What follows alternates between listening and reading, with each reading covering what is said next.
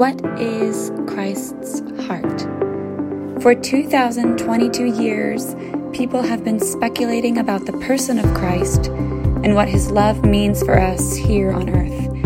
And for multiple millennia before his birth, generations and generations of people awaited his coming, knowing that his very personhood would be game changing for the entire human race.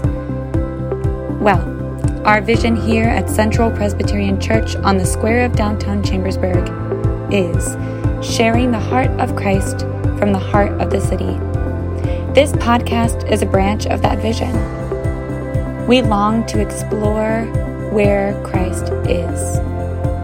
And so, every interview episode, I will be asking our guests one question Where do you see the heart of Christ living and active today? Or where have you seen it before?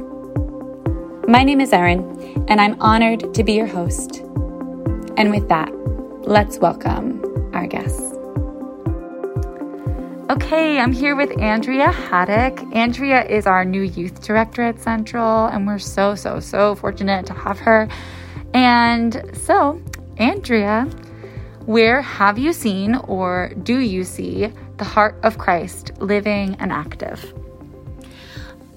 Thank you, Erin. Um, I I see the heart of Jesus living and active in honestly just in people around me and surrounding me. Um, whether that's my daughter or my husband and the staff at Central.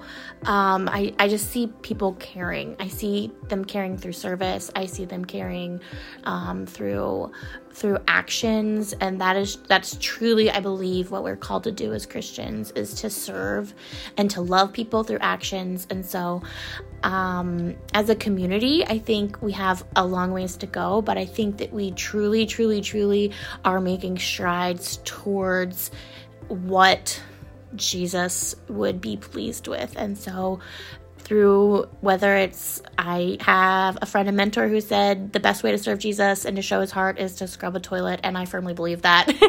and so, I think that that is. That's where I see it most is through service to others. Whether you're a Christian or you're not a Christian, I think we show the heart of Jesus when we serve others truly out of love.